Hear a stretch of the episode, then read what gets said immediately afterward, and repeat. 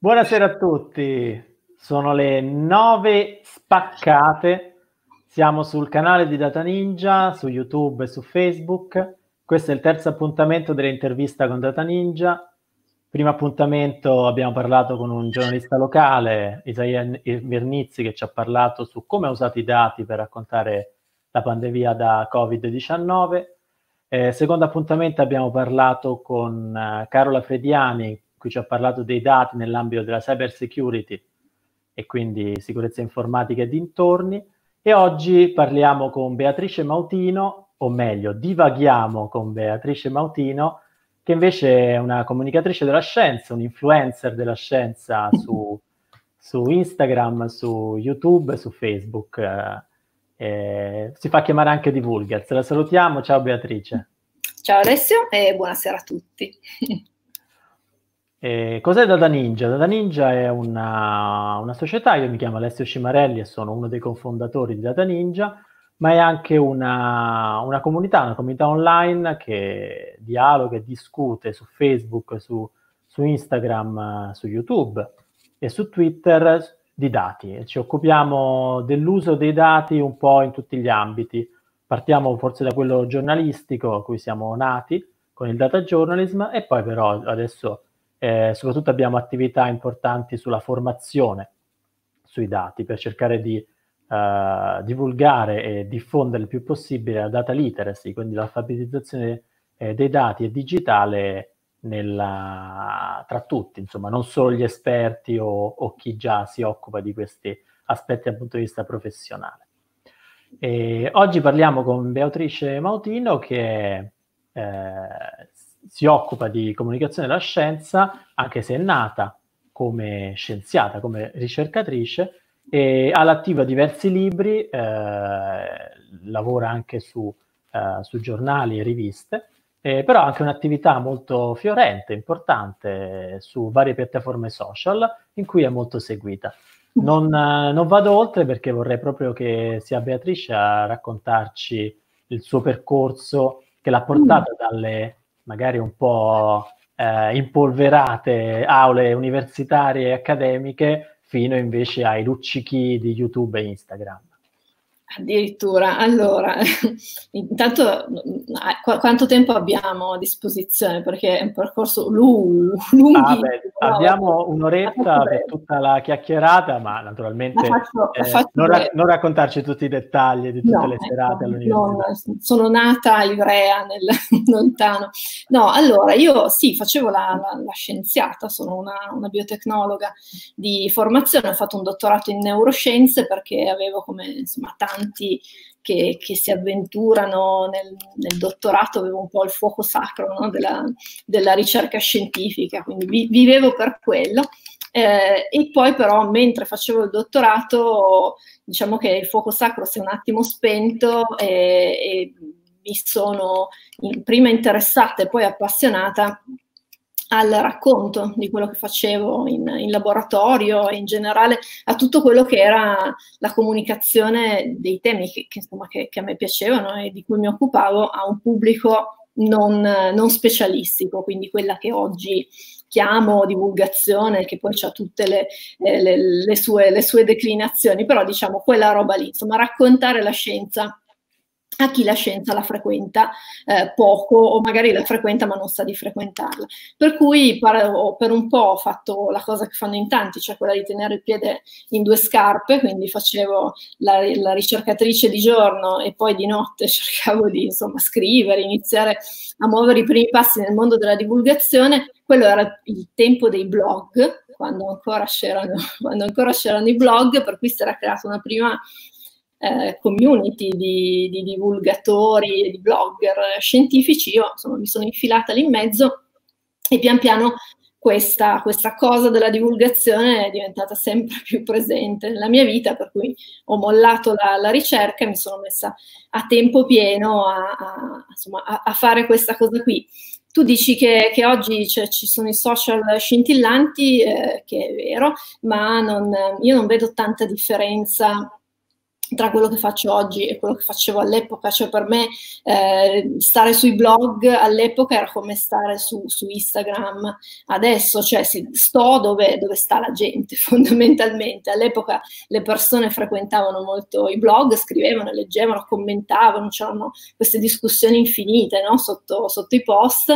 Poi ci siamo spostati tutti su Facebook più o meno, eh, qualcuno su Twitter, quindi o, o magari insomma anche lì si stava un po' e un po'. E poi Facebook ha iniziato a essere un posto un, un po' litigioso, un po' tanto litigioso. Ah, ne parleremo tra poco. E senza, senza ricambio generazionale, cioè il pubblico di Facebook pian piano invecchiava e però i giovani non arrivavano. E quindi, insomma, a me va, va bene parlare con quelli della mia età eh, in su, però insomma mi piaceva anche l'idea di provare a, a raccontare le, le, cose di scienza alle persone un po' più giovani e soprattutto alle, alle donne, che, che, la scienza in genere sempre, la vedono sempre un po', un po distante, no? in genere la scienza è molto maschile, come, anche come target a livello di divulgazione.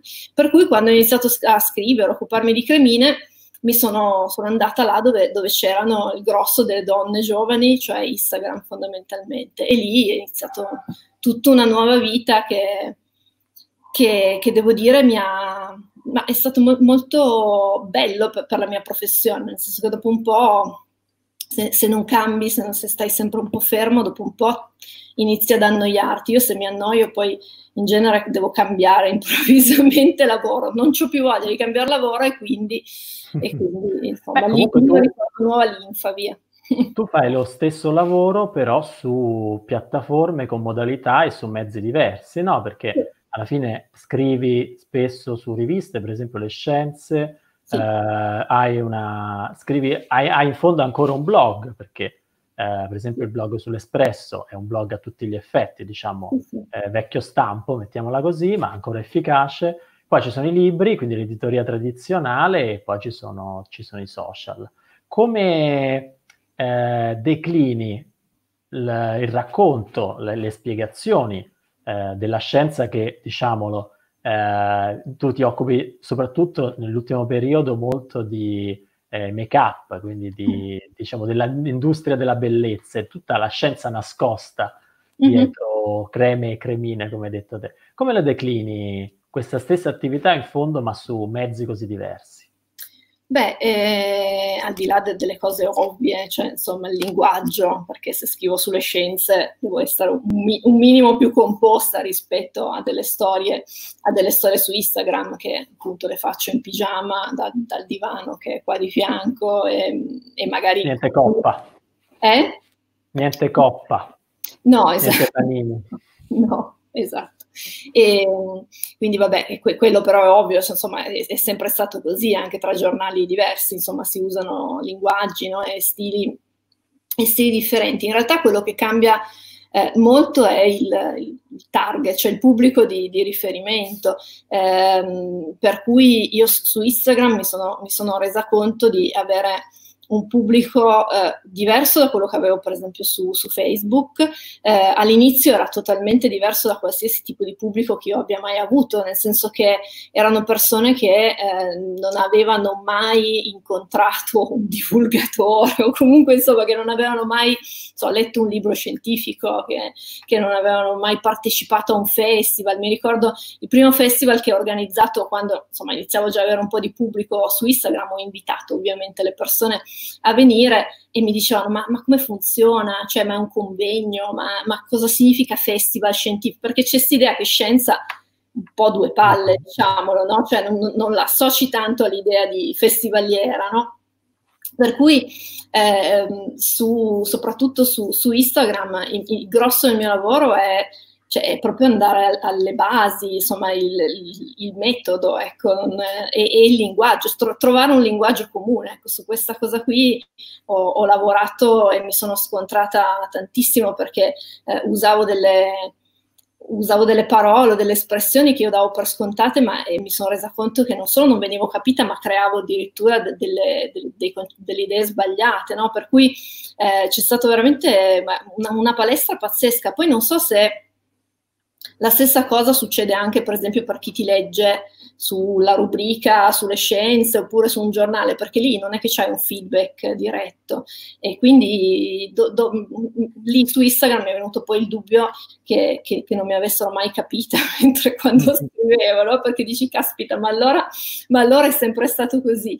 E, ehm, per cui in realtà è stata davvero una, una palestra incredibile di, di, comunicazione della scienza, cioè ti rendi veramente conto che certe cose eh, non, non, arrivano, non ci sono, che mancano de, de, proprio delle basi di, di, di, di, metodo scientifico, cioè proprio è stato un lavoro incredibile che, che continua, eh, non è che ho smesso, però adesso un e, po' mi conoscono. E quali sono le criticità mh, principali che vedi nella, uh, nella comprensione o comunque diciamo nell'approccio che ha che hanno persone che non hanno mai avuto a che fare con la scienza direttamente in quanto tale, se non con i suoi prodotti indiretti della vita di tutti i giorni, eh, quando invece poi il tentativo poi è invece di spiegargliela, o, o meglio, di raccontargliela, andando oltre, nel, nel caso diciamo de, del tuo tema preferito, andando oltre magari quello che viene fuori dal marketing, quindi dalla pubblicità che ha un fine di vendita chiaramente o di eh, piazzamento del prodotto e non certo di spiegazione o racconto di cosa no. ci sia dietro. Qual è la criticità principale? Ma forse che dalla scienza pretendiamo, mi ci metto anche un po' dentro, ehm, come boccia, no? dalla scienza pretendiamo certezze inconfutabili, no? insomma ci, ci, fa arrabbiare quando, quando non, non, ci dice esattamente cosa fare. A me capi che, che poi io non sono la scienza, però per molte persone che mi seguono di fatto lo sono, perché comunque so, sono il tramite no? con, con, il mondo scientifico. Quindi mi chiedono t- tutti i giorni consigli eh, di, di, comportamento, di, di acquisto, eh, di consigli veramente di, di, qualsiasi tipo, oppure interpretazioni di notizie, di robe così.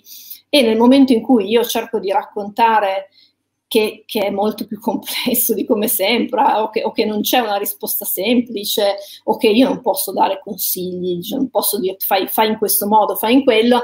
E la, la prima reazione è di, è, di, è di, rabbia, di ma scusa, ma dimmi come devo fare, no? Cioè, perché, eh, per, perché mi, mi, mi, fai scegliere, no? Perché devo, devo scegliere io, oppure perché non hai una risposta, dimmi se sta roba fa bene o fa male. Eh, cosa significa dipende, no? Eh, e, e, quindi il, forse la, la, difficoltà più grossa è quella appunto di far capire che, che, che scienza non vuol dire bollino no? di, di, di, garanzia, non, non, vuol dire sicurezza uh, totale, assoluta. E, e poi appunto parlando di, di, di voi e di dati, eh, numero non significa necessariamente una cosa no, precisa e, e, e, anche i numeri vanno messi in, in un contesto, no? quindi queste cose qui eh, devo dire che forse sono le più, le più faticose, più dei temi controversi, insomma su quelli al massimo al massimo insomma, ci si arrabbia per un po', però si può discutere di so, OGM per dire io l'ho fatto per, per tanti anni, continuo a farlo, non, mm, non, ho problemi ad affrontare temi controversi. Eh, invece riuscire a far passare quella che è l'essenza complessa della scienza è davvero davvero difficile perché, per, perché, perché va contro l'aspettativa, l'aspettativa è dammi delle risposte, cioè di, dimmi cosa devo fare. Questo aspetto è mh, emerso molto nella, uh, nell'emergenza che abbiamo vissuto negli ultimi mesi. Uh, succede qualcosa di sostanzialmente inatteso che ha un impatto enorme e, e, incredibile, storico, insomma, mai visto per la maggior parte di noi, se non tutti.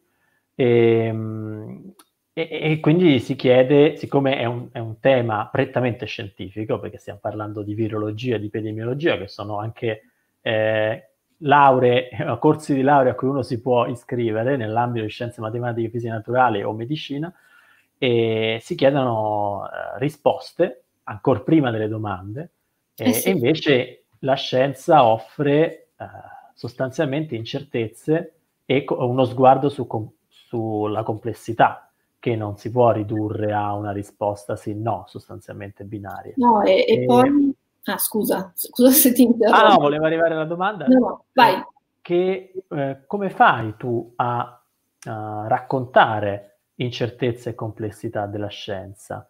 Se usi dei, dei trucchi, delle modalità o... No, allora, smo- smonto, smonto qualsiasi, anche così, voglia mia di, di, tagliare corto, perché poi dopo un po' ce l'hai un po' la voglia di tagliare corto e di dare la risposta semplice, perché, perché sì, cioè perché a volte è davvero, perché devi, devi sempre problematizzare tutto, no? A volte dici no, guarda, fai quello, non far quell'altro, però in realtà cerco, e fin, fin, qui devo dire che ci sono riuscita, di sopprimere questa parte di, di me e, e, poi piuttosto vado, vado a camminare per, per sfogare la, la, la, la, frustrazione, però comunque cerco di sopprimere e cerco però di, di, di smontare qualsiasi qualsiasi tentativo di, appunto, di, di, di richiesta di, certezza, quindi a volte vado giù anche, anche un po' dura. tu hai parlato del, del, insomma, del, del caso della pandemia, io ovviamente mi ci sono tuffata come, come un po' tutti noi che, che facciamo questo mestiere, perché comunque era un'occasione incredibile di comunicazione della scienza, cioè lì eh, potevamo davvero dare il nostro contributo no? rispetto ad altre situazioni magari più, più astratte e, e, quindi ovviamente mi ci sono messa eh, su, sui, miei, sui, miei, canali, però eh, a volte quando, non lo so, trovavi il virologo che diceva qualcosa che andava nella direzione di quello che eh, più o meno si era stato detto e tutti mi dicevano, ah, ecco, vedi, avevi ragione, eh, io lì in genere dicevo, sì, va bene, però non, sta così, non stanno così le cose, bisogna guardare le cose nel complesso. Quindi cercare di smontare qualsiasi scorciatoia facile che ti porta a dire, ah ecco, eh, all- allora è, è, così. A volte, insomma, riesci a capire che una cosa è così, però magari ci vogliono, so, decine e decine di anni. Oppure, tornando al caso delle cremine, io faccio vedere quando, per esempio, gli enti regolatori cambiano posizione, no? Quindi fino a ieri, eh, so, l'ingrediente X si poteva utilizzare, da oggi non si può più utilizzare perché sono emersi nuovi studi che e la tentazione e, la cosa che fanno molti, non so, guru per esempio del, del, del mondo delle, delle, cremine è quella di dire ah io l'ho sempre detto, no? Mm. E, cosa accade. e poi è chiaro che io l'ho sempre detto per le cose che, su cui ci prendi, no? sulle altre invece te ne stai ovviamente zitto, no? non è che dici ah io l'ho sempre detto il contrario, no? e quindi ah io l'ho sempre detto, e quindi chiaramente queste cose generano un sacco di applausi, no? di like, e di condivisioni. Io invece, io invece no, io va- vado lì e, e, cerco di dire sì, ok, tu l'hai detto, ma sbagliavi a dirlo, nel senso che lo dicevi sulla base di dati che, che non avevi. Eh, gli enti regolatori hanno cambiato idea o comunque non idea, hanno cambiato posizione perché sono emersi nuovi dati, quindi all'epoca era giusto, tra virgolette, dire quella cosa lì, oggi alla luce delle nuove cose è giusto dire questa cosa qua. Eh, altrimenti passa un po' l'idea che scienziato uguale indovino, no? E quindi chi ci piglia di prima, chi arriva prima dire ah è così, no? Allora poi dopo può, può, può può, come dire, fare quello che, che, l'aveva, che l'aveva predetto. L'abbiamo visto con i virologi, eh. insomma c'è stato il periodo di io l'avevo detto, no? un giorno sì, un giorno no. E, e, questa cosa qui, secondo me, bisogna mettersi lì e provare a scardinarla e, e non lasciarne passare neanche, neanche uno, a costo di farsi un po' di nemici, ma pazienza. Beh, c'è da dire che mh, uh, poi c'è un discorso che si può fare pubblico uh, sul breve periodo. Eh, finora sulla pandemia abbiamo vissuto moltissimo sul quotidiano, e, e, poi però abbiamo visto anche tantissimi volti che non conoscevamo, quindi tantissime più che persone, personaggi che sono emersi, che magari hanno avuto anche molto successo sul brevissimo periodo, cavalcando l'onda o dicendo la cosa giusta al momento giusto. E poi però c'è anche eh, da guardare eh, tutto il fenomeno sul lungo periodo, cioè c'è poi chi rimane e chi invece si perde. La, di solito la stragrande maggioranza si perdono dei personaggi, alcuni rimangono. Uh, a mio avviso, ma questo eh, lo, lo, dico per poi chiederlo a te, è fondamentale il rapporto di fiducia che instauri con il tuo pubblico diretto o quello che poi nel tempo può diventare il tuo pubblico.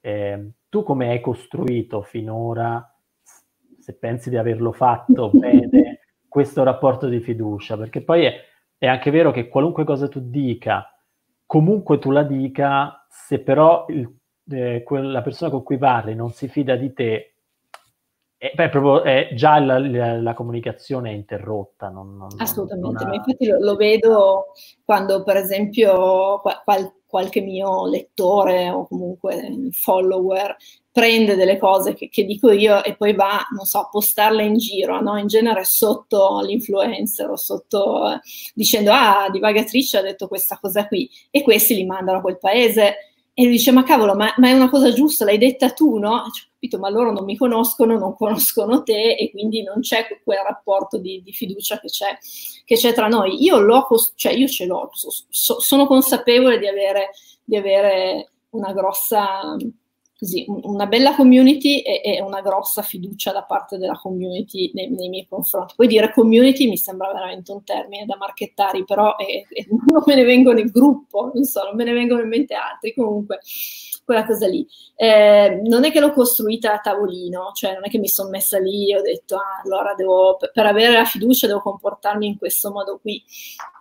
Eh, è, è, è, successo, credo, ehm, lavorando, lavorando bene, lavorando seriamente e, e, e, lavorando in maniera onesta, mi viene da dire, nel senso non, non ho mai da un lato nascosto quello che penso, eh, ci metto molto de- della mia faccia, anche se poi sono molto timida, ma eh, insomma mi, mi, sono esposta parecchio, cioè io non, non, non, mi piace condividere cose della mia vita personale, però nel momento in cui porti la gente in casa, cioè c'è poco da fare, insomma ti, ti entrano oggettivamente in casa, mi fermano al supermercato, insomma quindi so, sono cose che eh, per, per una timida piemontese sono un attimo destabilizzanti, per cui eh, mi sono esposta parecchio, ma eh, di nuovo perché se io voglio che chi mi segue mi, mi ascolti e mi, insomma, e, e, consideri quello che, che, io dico, devo eh, vabbè, far, far, vedere che, che ci tengo a quello che, a quello che, loro pensano, a quello che loro, quello che loro dicono. Quindi li, ascolto a mia volta, ricevo centinaia di messaggi al giorno, dell'ordine di 500-600, tendo a rispondere a tutti, che è una roba impegnativa da un punto di vista proprio di, di tempo anche, eh, e, eh, e, però credo che sia giusto perché comunque, insomma, è vero che per, lo, per me loro sono 100.000, eh, però per loro io sono, sono c'è, un rapporto uno a uno, no? per cui se loro mi scrivono è giusto, è giusto rispondergli. Quindi rispetto per, per chi mi ascolta e poi nell'affrontare i temi serietà. Eh, se, se io devo non so, raccontare una storia controversa o se devo andare appunto a, a so, fare un'inchiesta su, su, qualcosa, cerco di farlo ne, nella maniera più, più, completa e corretta possibile, eh, sen, possibilmente senza pregiudizio. Poi è chiaro che che, che, c'è sempre, che, che, la neutralità non esiste, no? per cui insomma mi occupo delle robe che mi va di occuparmi in partenza, eh, ho le mie opinioni, eccetera, eccetera, però diciamo che cerco di, di, di raccontare le cose per, per, per, quello che sono, insomma, o comunque nella maniera più, più completa e corretta possibile e, e, non mi sono mai imposta di autorità, insomma non ho mai fatto quelle cose no, del tipo tu non puoi parlare perché sei solo un estetista per dire, cioè, no? che però di nuovo è una di quelle cose che in sti mesi abbiamo visto tantissimo, no? di, tra virologi, tu non puoi parlare perché sei solo un internista e tu invece sei solo un virologo, figurati la gente comune. Eh, io non mi impongo di autorità, cerco di far valere le, le, i, i, fatti raccontati e il mio lavoro, insomma, no? che poi è quello, quella roba lì, cioè quello di raccontare, raccontare cose. Ma ci puoi raccontare un po' di dietro le quinte, dietro una tua storia su Instagram, per esempio, oppure un post su Instagram? Come Ma, allora, Ma sì, di nuovo, non è che c'è tutto questo gran pensiero, no? Che mi metto lì. Eh, I primi tempi mi scrivevo tutto, scrivevo proprio il testo de- delle storie perché sono un attimo un po' contro il freak, però adesso, adesso no, ho smesso di, di, fare questa cosa qui. Quindi, no, in genere eh, gli spunti nascono eh, spessissimo da, da, segnalazioni che mi vengono fatte da domande. Per esempio, in questi giorni ho fatto una challenge sui su, sugli smalti, sul sola, la crema solare che scioglie lo smalto. Ah, io non me ne ero mai accorta, però appunto non è che sono una grande utilizzatrice di, di smalti, eh, però appunto mi hanno scritto un po' di persone, eh, non so perché arrivano a cluster, comunque mi hanno scritto un po' di persone per chiedermi com'era possibile che le creme solari gli avessero sciolto lo smalto. E quindi da lì eh, è nata l'idea di fare, di fare, un esperimento, per cui mi sono messa qui a casa con gli smalti, un bicchiere, un controllo positivo, un controllo negativo, ho spiegato perché usavo il controllo positivo e quello negativo, e, e poi ho preso le due creme solari che avevo in casa e ho sperato che una delle due sciogliesse lo smalto, perché se non lo scioglieva era un problema. Ed è andata bene, devo dire, una delle due ha sciolto lo smalto. E, e poi da lì però è successo che decine e decine di persone si sono messe in casa a stendere smalti, a provare tutte le creme che avevano, a fare anche esperimenti con smalti diversi, combinando smalti e creme. Mi ha scritto un ragazzino di 11 anni che si era messo lì con gli smalti della madre eh, a, fare, a, fare, gli esperimenti. No? Quindi nascono un, un, po' per caso, non ho un piano editoriale, ecco, non ce l'ho, eh, me, me, lo sono fatto per l'uscita del libro, ma veramente quattro cose in croce. Della serie una settimana prima faccio l'annuncio, però non, non, non è un, ma si vede anche, non è un profilo di quelli pensati eh, che sai, con i colorini tutti uniformi o con le rubrichine, no? che ogni martedì parli della cosa X e poi il mercoledì leggi un libro e giovedì, che ne so, canti una canzone io, boh, quel che, cioè, vi, vivo i social come, come, li ho sempre vissuti, cioè come uno spazio di, così, di, discussione, per cui se tutti parlano di sta roba degli smalti, ne parlo anch'io, no? Se, eh, nel, so, nel periodo qualche settimana fa c'erano le proteste in America eh, de, del Black Lives Matter e quindi c'è stata tutta una storia eh, con una influencer eh, americana che vive, che vive, in Italia, insomma che si lamentava perché le creme solari eh, sono, sono fatte tendenzialmente fatte per persone con pelle bianca e quindi lì ho parlato di, di, di questa cosa qui nascono, nascono così da, da, dal, dal, basso, ecco, da, da, quello che succede. Poi a volte ci voglio io di raccontare delle cose e allora mi metto lì e le racconto perché vedo che nessuno me le chiede e allora cioè, le racconto io, ma perché mi va di raccontarle, però eh, non, insomma, non non c'è un pensiero a monte, c'è molto pensiero su come, su come raccontarla, quindi faccio molta attenzione so, al messaggio che voglio che passi, oppure eh, nel caso dell'esperimentino ci ho pensato, ho detto no, allora sfruttiamo questa cosa per far vedere come si fa un esperimento, quindi mettiamoci dentro un controllo positivo, un controllo negativo, che se vuoi è un modo subdolo, diciamo così, per far passare un, un concetto scientifico, però se uno si diverte e, e acquisisce uno strumento, boh, alla fine la divulgazione cioè, non è che deve salvare il mondo, deve intrattenere e dare un po' di informazioni, no? Quindi questo.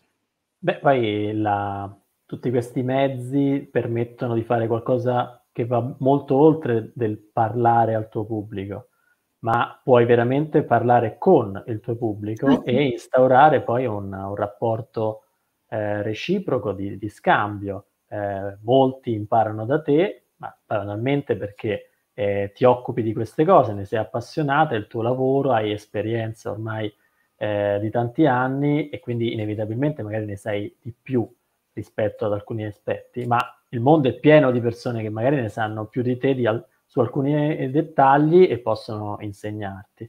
Quindi è, è molto interessante ehm, questo scambio continuo che, che, poi permette a tutti di imparare, anche facendo, no? L'esperimento è anche un modo di imparare facendo non solo ascoltando. Una cosa buffa che, che mi succede a frequentare questo mondo delle, delle cremine è che quando faccio un video oppure insomma mi, mi vedono in un certo modo, i capelli, questi mi, mi danno un sacco di, di, consigli, ma tecnici, cioè che, robe che, che, io non avrei mai nemmeno immaginato. No? Mi, una volta avevo comprato per quelle cose per cui ti intortano, perché poi mi intortano i venditori, quindi mi hanno fatto comprare una, una palette di ombretti, io non avevo la più pallida idea di come usarla e mi hanno mandato una decina di tutorial su come usarla, cioè, una, una giovanissima ha anche detto, ho chiesto a mia madre di fare il tutorial perché ha un'età più compatibile con la tua.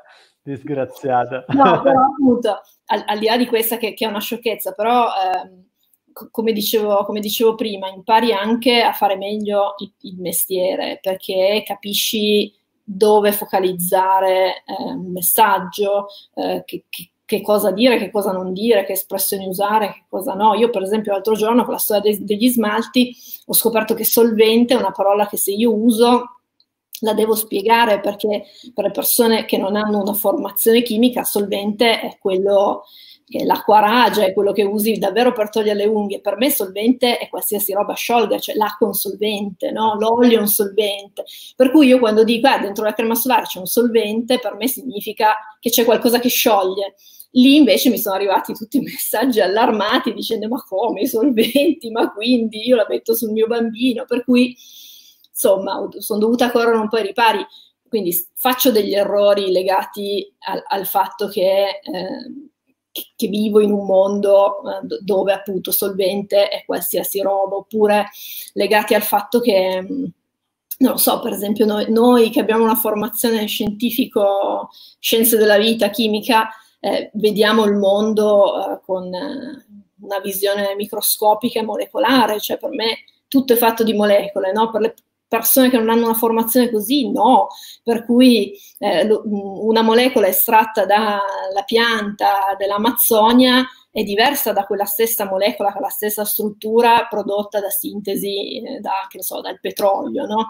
Perché una rimane sporca di petrolio, cioè tu non riesci a dirgli no, guarda che è la stessa roba, cioè la stessa struttura, non cambia nulla, no? E, e, e quindi eh, riuscire a capire queste cose mi permette di, di, fare davvero meglio il mio lavoro, per cui eh, non è solo una questione di, così, di frivolezza che comunque, che comunque c'è, eh, però è anche una questione di, così, di crescere come professionista. E comunque colgo l'occasione, visto che abbiamo parlato di interazione con il pubblico, potete fare ah. domande liberamente sia sulla chat di YouTube sia su quella di Facebook perché naturalmente eh, anche questa è una chiacchierata interattiva almeno fino alle, alle 10 finché siamo live, poi sarà registrato e, e, se fate domande insomma le giriamo tranquillamente a Beatrice che sarà sicuramente felice di rispondere. E, ehm, volevo arrivare adesso al punto un po' che interessa soprattutto il nostro pubblico di Data Ninja, cioè i dati. Eh, chiaramente la scienza è piena di dati, cioè la, la scienza senza i dati non esiste. Eh, la comunicazione della scienza è un altro paio di maniche. Da una parte ha i dati come contenuto, cioè deve raccontare la scienza, quindi deve raccontare dei dati, e, e poi con uh, diciamo, moderni mezzi anche di comunicazione, soprattutto online, può usare i dati per raccontare la scienza, magari non, non direttamente, non i dati crudi, ma opportunamente eh, cucinati e magari attraverso la metafora visiva con visualizzazioni ed altro. Eh, che ruolo hanno i dati nella tua attività di comunicazione? Eh, sia eh, nel, nel, nel, tentativo di raccontarli, perché dati scientifici, sia proprio magari come mezzo di racconto? Ma allora, eh, come dici tu, è, di, è difficile perché, perché, appunto è difficile sganciare, anzi inserire i dati nel, nel, nel contesto, no? quando, quando, noi esseri umani vediamo dei numeri, eh, ci, ci, concentriamo molto su, sul numero, il numero è preciso, infatti nel, nel mio libro, nelle mie storie, in generale parlo spesso dell'uso dei numeri nel marketing, no? quindi so, il 97% de- delle donne eh, che, che, che, apprezzano una roba, anzi 97,4% perché in genere i numeri più precisi sono e, e meglio è. Eh, e quindi eh, i, i, numeri sono potenti, ma, ma sono anche insomma, pericolosi, no? eh, difficili da usare, eh, però eh, fanno parte della fanno parte della scienza, quindi io cerco di, eh, quando serve, cerco di, di, raccontarli, di raccontare come sono stati ottenuti, quindi so, proprio, proprio raccontando se è un esperimento, com- come li hanno ottenuti, se è una, un'indagine, so, statistica o, o de- de- demografica o epidemiologica, insomma, cerco di, di, raccontare come si è arrivati ad avere quel dato lì e poi però eh, appunto cerco di, di, metterli in un contesto di, di un certo tipo, che è una cosa che richiede ovviamente molto, molto tempo e, che, che, significa anche che qualcuno te lo perdi un po' per strada. Mi piacciono molto le rappresentazioni grafiche perché soprattutto su Instagram insomma, funzionano molto bene. No? Il, eh, adesso mi viene in mente il grafico, quello dell'abbassamento della curva che abbiamo visto tutti no? durante, durante, l'epidemia, quella cosa lì era, una, era tra l'altro un, una rappresentazione così immaginaria, nel senso che non, non c'erano dei dati dietro, comunque non, era, era, veramente solo per far vedere che cosa sarebbe potuto succedere, però eh, aveva un, una forza eh, veramente pazzesca, ha girato tantissimo, l'ho, l'ho usato anch'io insomma, per, per, raccontare, per, raccontare, delle cose. Eh, in altri casi a volte mi concentro tantissimo sui numeri proprio per scardinare qualche qualche frame, eh, per cui, non so, io parlo spesso di sicurezza dei, dei prodotti, degli ingredienti, eh, parlo di limiti, perché ci sono dei limiti no, imposti dalla, dalla legge su certi, su certi, ingredienti che sono più, più rischiosi di altri, e, e, quindi eh, su, su, quelle cose lì io insisto molto. Nel, nell'ultimo libro c'è un capitolo intero dedicato ai contaminanti, ai metalli che contaminano, so, i rossetti, gli ombretti, eccetera, eccetera. E eh, puntualmente, non so, ogni anno ti esce l'articolo che dice trovato piombo nei rossetti, trovato cromo negli ombretti, trovato questo qui, questo là. Io nel libro ho provato a far vedere eh, che cosa c'era dietro quel trovato piombo nel rossetto, no? ma, perché la, la domanda che ci dobbiamo fare è ma quanto piombo? E se il piombo che hanno trovato era in quantità tali da farci male, no? E quindi ho cercato di, di raccontare un po' tutta questa, questa storia qui andando proprio nel, super dettaglio, lì credo di essermi persa un sacco, un sacco di gente perché ho fatto vedere proprio da un punto di vista tossicologico come si fanno a, a misurare le, gli effetti negativi delle cose, come si fa a calcolare la dose sicura. E però quello che volevo che passasse era che eh, il fatto di trovare un qualcosa non significa che quel qualcosa necessariamente fa male, no? Ci sono le, sono le tracce, ci sono, insomma, ci sono delle cose che, che, tu non puoi eliminare, non, non, non esiste lo zero no? in, in, chimica. Per cui, eh, di nuovo, ma proprio perché non, non, esistono certezze inconfutabili, non esistono nemmeno cose tipo il rischio zero, cioè è sempre tutta una, una questione probabilistica, per cui in realtà i, i, dati appunto li uso, ma, ma, è molto molto faticoso. Infatti eh, quando, quando, trovo qualche rappresentazione grafica o qualcosa così, cioè, mi, mi, aiuta. Ecco, mi piacerebbe essere in grado di, di farlo io. Ah, sono curiosa di sapere come si svolge. Giornata lavorativa tipo di, una, di Beatrice. Vediamo, ti alzi la mattina, cominciamo a dire, intanto sveglia o no? O riesci uh, a farti con la Ma allora, ehm, stavo per dire, adesso che sono a casa, cioè adesso da febbraio che sono, che sono a casa, no, sveglia no, mi, anche perché se, se, non devo prendere un treno non ho nessun motivo di, di svegliarmi a una certa ora, mi, tendenzialmente mi sveglio, ecco, insomma non, non, non, non dormo più fino a mezzogiorno, ecco. E se, se, prendo il treno invece spesso è sveglia alle, alle 5, alle 6, a seconda, a seconda di, dove, di, dove, devo andare. La, la, cosa buffa è che io non è che ho proprio una giornata tipo, cioè tolta la quarantena dove lì eh, sono stata veramente come tutti eh, super regolare e, ho rischiato la follia come, come tutti. Eh, io non ho una giornata tipo perché non, non ho un lavoro tipo, non so come dire, un, un lavoro molto, molto variegato, per cui eh, mi viene da dire che comunque, allora, di sicuro lavoro, lavoro tutto il giorno, ecco, que- questa è la cosa tipo, cioè da quando mi sveglio fino a quando vado a dormire non, eh, non, ho una giornata di otto ore, ma neanche di dieci, insomma. Poi ci sono giorni che vado in vacanza, ecco, però comunque tendenzialmente lavoro, lavoro sempre, ma perché appunto rispondere ai messaggi su Instagram lo considero lavoro, anche se poi per molti magari è cazzeggio quella roba lì, però diciamo che lo metto nel, nel, nel gruppo del lavoro. Eh, ho qua, con, qua, qua, nel senso a Torino, eh, un ufficio, quindi ho un, un, covo che tu Alessio hai, hai, hai visto. Con i, miei, con i miei soci di Frame, per cui se sono a Torino eh, esco e vado, e vado, in ufficio e lavoro con loro e lì c'è tutta la parte di divulgazione legata agli eventi, legata insomma alle, alle attività di, di, frame che sono sganciate, anche se poi ovviamente con, delle, con dei collegamenti con, con le mie. Eh, se sono in giro, sono in giro, insomma noi lavoriamo tanto per appunto festival, lavoriamo in giro per tutta l'Italia, per cui eh, mi sento molto a mio agio a lavorare sui treni, nelle stazioni, in, in aeroporto, insomma, però diciamo che tendenzialmente, tendenzialmente lavoro, ecco, poi il luogo non è, non è quasi mai lo stesso, però tendo a a trovarmi bene un po', un po dappertutto, ecco, ho imparato a lavorare dappertutto. E dappertutto, qui entriamo su una questione spinosa, ma comunque interessante, che tiene banco ormai da tanto tempo, anche ai massimi livelli. Tu in particolare ti occupi di un ambito non del tutto neutro, uh, in cui c'è un intreccio forte tra scienza, eh, marketing e industria, ehm, in cui c'è, eh, il, il, c'è, di mezzo il corpo, il benessere, la salute e, e, quindi c'è sicuramente molta informazione, ma sappiamo bene che c'è eh, contemporaneamente anche molta disinformazione.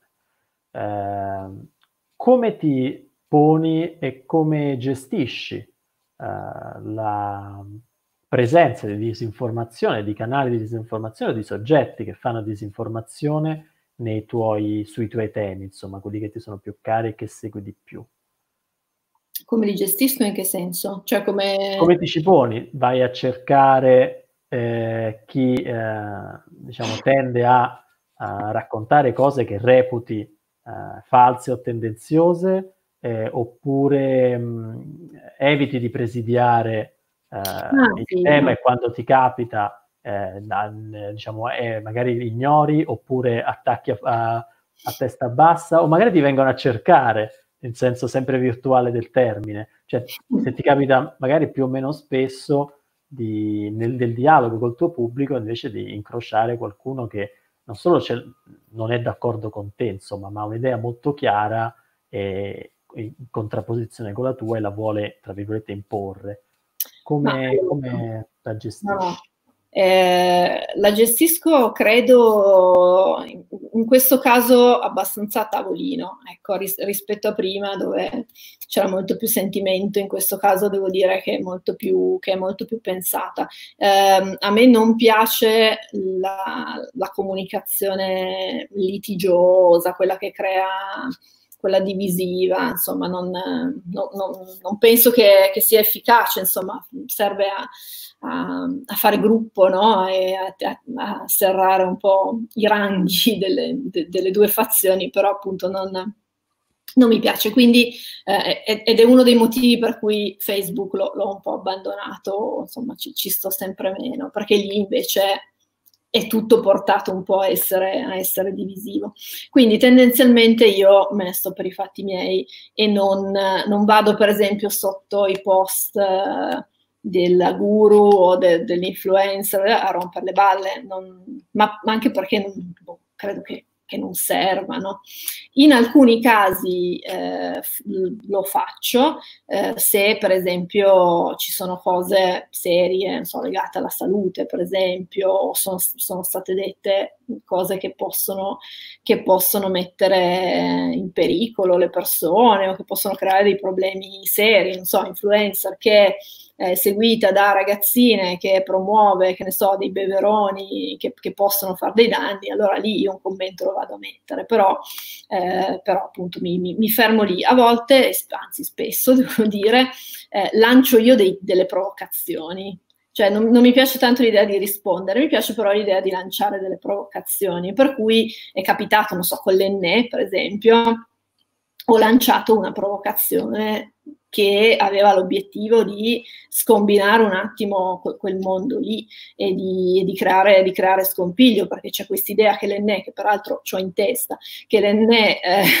sia innocuo perché è naturale, e io ho raccontato che in realtà l'enne contiene un, un, colorante che è mutageno e che, e che, quindi per questa cosa qui è sotto esame dalla, dalla Commissione europea, insomma ho raccontato un po' come stanno le cose e ovviamente questa cosa ha creato ma veramente il, il terremoto in quel mondo lì. Allora lì sono arrivate sono arrivati i venditori di NE a, a, trattarmi male, hanno mandato ovviamente, mi hanno messa de- dentro i gruppi chiusi, poi ci sono un sacco di gruppi chiusi no, dove succedono queste, queste, cose, lì ovviamente mi hanno detto di tutto e, e, e, però sono arrivate un sacco di persone da me che frequentavano quei luoghi lì, che hanno saputo della mia esistenza per questa cosa qui e sono venute lì e hanno detto cavolo, ma allora ci hanno preso in giro, cioè io ho sempre pensato che fosse innocuo, l'ho sempre usato con leggerezza e invece dovevo stare attenta, no? Quindi quella provocazione lì che era voluta è servita per raggiungere un, un pubblico che di nuovo non avrei mai raggiunto perché era un pubblico che non non sarebbe arrivato a me normalmente. Quindi se faccio delle, appunto, de, delle provocazioni, cioè le voglio gestire io in genere. Ecco. Quindi l'ho fatto anche con la vitamina D, eh, che insomma è, è, uno dei temi un po', un po', critici, è tornata anche di nuovo col, col virus e ci sono un sacco di, di venditori di, di, vitamina D no? che, che, che, che, raccontano del, un sacco di, di stupidaggini, diciamo. E lì ho lanciato io la provocazione, però di nuovo con l'obiettivo di, eh, di, far arrivare un certo tipo di, di, messaggio. La lite tanto per, cioè, ma chi se ne frega, non, insomma, non, non c'ho neanche tempo, cioè, no, non, non c'ho né voglia né, né tempo e, e non, non, mi sento neanche la giustiziera no, della notte, vado a salvare, cioè, alla fine chi, chi, vuole seguire qualcuno lo segue, cioè non, non, non, non, faccio quelle cose del tipo seguite lui o seguite me, no? Chi se ne frega, seguite chi volete e fate come volete, però sappiate che le cose stanno così. Ma secondo te in un uh, confronto uh, su posizioni diverse, in cui magari diciamo, alcune sono più informate, altre meno, l'uso dei dati è utile, è efficace, quindi snocciolare dati, mettere cifre, eh, citare eh, studi, diciamo, eh, eh, scientifici, quindi con cifre inevitabilmente dentro, è utile oppure, soprattutto sui social, poi la, la dialettica si gioca con altri mezzi, insomma? Allora, io non sono mai riuscita a fare un dibattito eh, efficace usando i dati, eh, però magari sono io, eh, però non, non, non, ci sono mai, mai, riuscita, anche perché se tu, cioè que- quello che noto è che nel momento in cui tu citi un dato e poi il tuo interlocutore che ha una posizione diversa ne cita un altro, e che magari dice una cosa diversa, che poi magari è sbagliato, è inventato, cioè non lo so, però intanto l'ha detto. E allora a quel punto per chi, per chi guarda è ok, due numeri o due, due comunque due dati e come faccio io a capire qual è quello giusto o se ce n'è uno giusto? Alla fine scegli di stare dalla parte di, di, di quello che, che, ti sembra più convincente. Capita spessissimo nei dibattiti con i medici che io cerco di non fare proprio per questo. Eh, medici, non so, penso per esempio alla vitamina D, no? loro hanno questa cosa che poi iniziano a snocciolare dati. Spesso inventati, no? E hanno il camice bianco, snocciolano dati e quindi ti dà, ti dà subito l'idea no? di serio, di, di, affidabile. Io cerco di, in quel caso, di, di, non dare neanche un dato e di provare a scardinare, non so, il ragionamento, provare a raccontare le cose da, un altro punto, punto, di vista, cioè provare a far vedere che quella persona lì si sta comportando in un certo modo e sta so, difendendo per esempio un interesse economico, no? perché poi insomma quelli, quelli ci sono, tu dicevi di, di, de, delle relazioni no? tra industria e, Eh, Scienza e marketing. Esatto, per cui e, e, in questo mondo qui, che è un mondo ampio, che non è fatto solo di cremine, ma poi alla fine ci tiri dentro un po' di tutto, dall'alimentazione a, agli integratori, ai farmaci, eccetera, cioè di, di, di, di casi di, interessi economici, insomma ce ne sono, ce ne sono parecchi. Vai qualche domanda. Io sono curiosa di sapere quali sono le tue fonti di informazione principali, riviste, libri, canali video. Eh, eh, allora, ehm, per l'attualità io ah, no, non frequento i giornali tradizionali, non, non, non, mi piacciono, giornali nel senso Repubblica, Corriere, quelle robe lì. I quotidiani, è... diciamo, storici. Esatto, giusto per non fare nomi, quelli, quelli non mi fido più, non, eh, insomma, non, non, non, mi piace come, come, lavorano, poi per carità li leggo insomma, qua e là come tutti, cioè non è che vivo fuori dal mondo, però tendo a non fidarmi di quello che, che c'è scritto, a meno di non conoscere chi, chi, ci scrive sopra, ci sono molti colleghi nostri che ci scrivono e se capito su uno di quegli articoli ovviamente, ovviamente lo leggo, però tendenzialmente non mi piacciono, quindi io sono una fan del post, per cui eh, tendenzialmente fan e fedele abbonata del post, per cui tendenzialmente leggo quello in italiano per tutte le questioni eh, legate alle, insomma, alle, cose che, che racconto, eh, la, la, letteratura scientifica, cioè io eh, uso, uso, quella lì. Nel campo dei cosmetici c'è un, un problema credo abbastanza unico mm, tra, tra, tutti i settori, tra tutte le discipline, perché manca tantissimo la ricerca indipendente. Eh, sull'alimentazione tu ne hai tutta quella che vuoi, hai anche quella finanziata da, dalle aziende, però c'hai la ricerca indipendente bella tosta, eh, su, sui farmaci di nuovo, hai le case farmaceutiche, ma hai anche ehm, le, insomma, gli enti che magari non sono necessariamente finanziati dalle case farmaceutiche, però comunque e sui cosmetici di ricerca indipendente ne hai pochissima, perché comunque i soldi pubblici non sono infiniti e i cosmetici non sono propriamente una delle, pro- delle priorità. Per cui alla fine il risultato è che eh, gli studi che tu trovi sono spesso e volentieri finanziati dalle aziende stesse, quindi è molto molto difficile eh, interpretarli e, e, riuscire anche a trasmettere questa cosa qui a, a chi mi legge, perché io devo, devo, devo, sempre spiegare che uno studio non fa primavera e che non è che quella cosa lì, solo perché è scritta lì, significa che, significa che è vera, devo sempre provare a contestualizzare, per cui tendenzialmente letteratura scientifica e poi in realtà leggo i, miei, i miei co- corrispettivi stranieri, insomma, c'è un paio di americani, non tantissimi, c'è un gruppo di, di spagnoli che, che, si occupa di queste cose qui, per cui insomma traggo ispirazione da, da, loro. Tra l'altro li seguo su Instagram, quindi se andate a vedere tra, i miei, tra le persone che seguono, non sono tante, li, li trovate lì. E, e, boh, e per il resto, cioè, quindi que, queste cose qua. E poi YouTube, ah sì, ecco, guardo molti video di YouTube. Funzionano. Ma sì. Mm. Abbiamo qualche altra domanda? Sì, mi sembra che è appena apparsa. Questa è interesse generale, chiaramente, la stagione aiuta.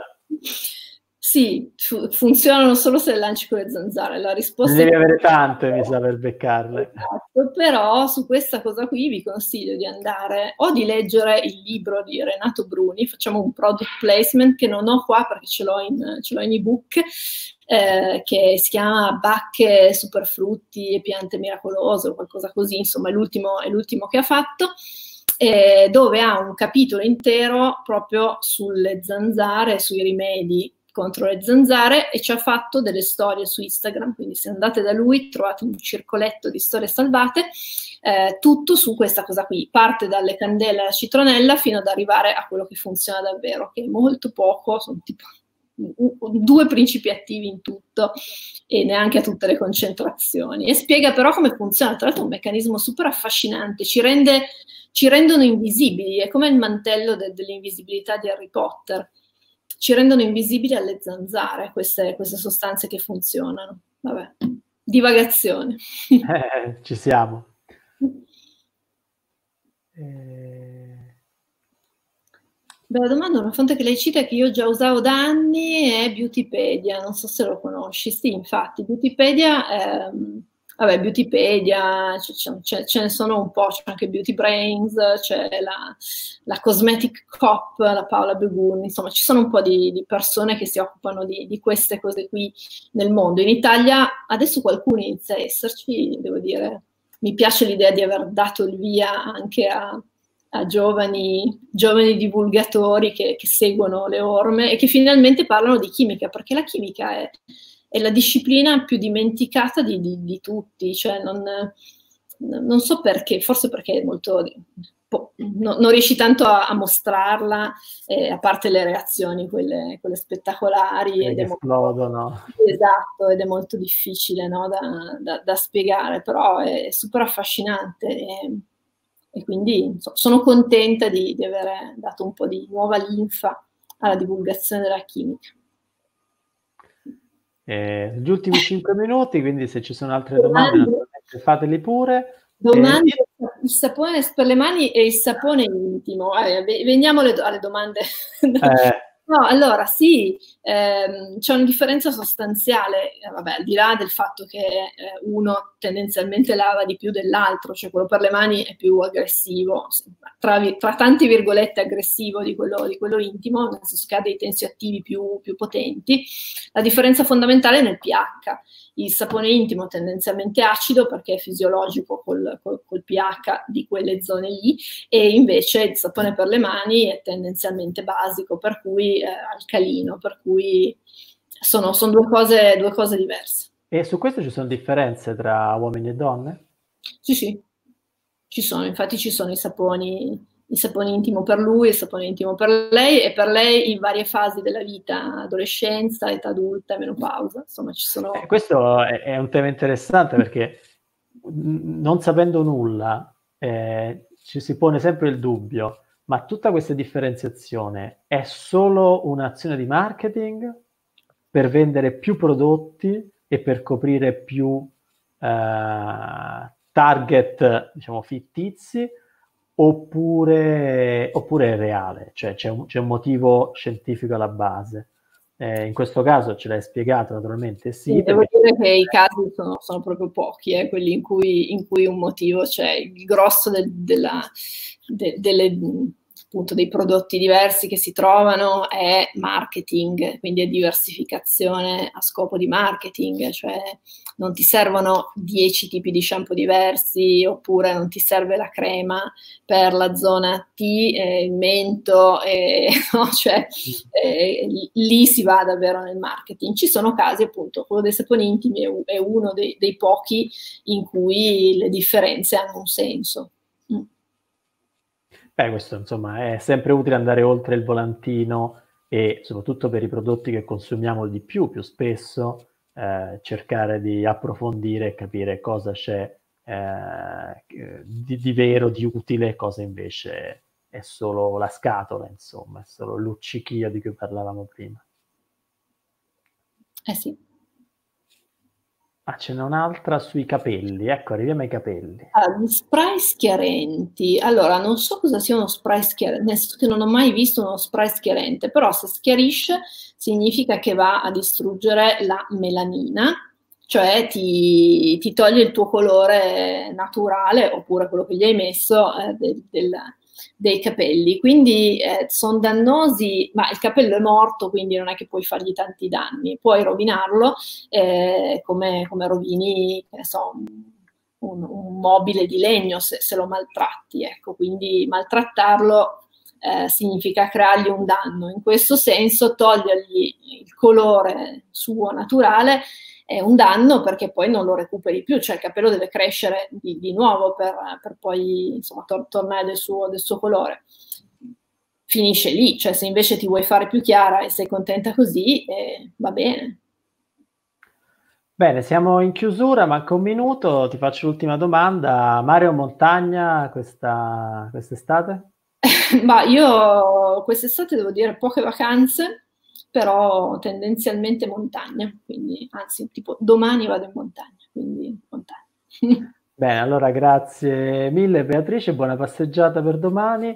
Eh, abbiamo parlato con mm, Beatrice Mautino, la divagatrice, la trovate sui suoi canali YouTube, Instagram, Facebook E noi invece ci vediamo al prossimo appuntamento. Voi seguiteci sui nostri canali di Data Ninja, quindi su Facebook, su Instagram, su Twitter, su YouTube e, e iscrivetevi numerosi alla newsletter che ogni settimana vi raccontiamo un po' cosa c'è dietro il mondo dei dati e in quali posti strani potete trovare i dati tutti i giorni. Grazie Beatrice. Grazie, Grazie a tutti. Ciao a tutti. Ciao, buona serata. Ciao ciao.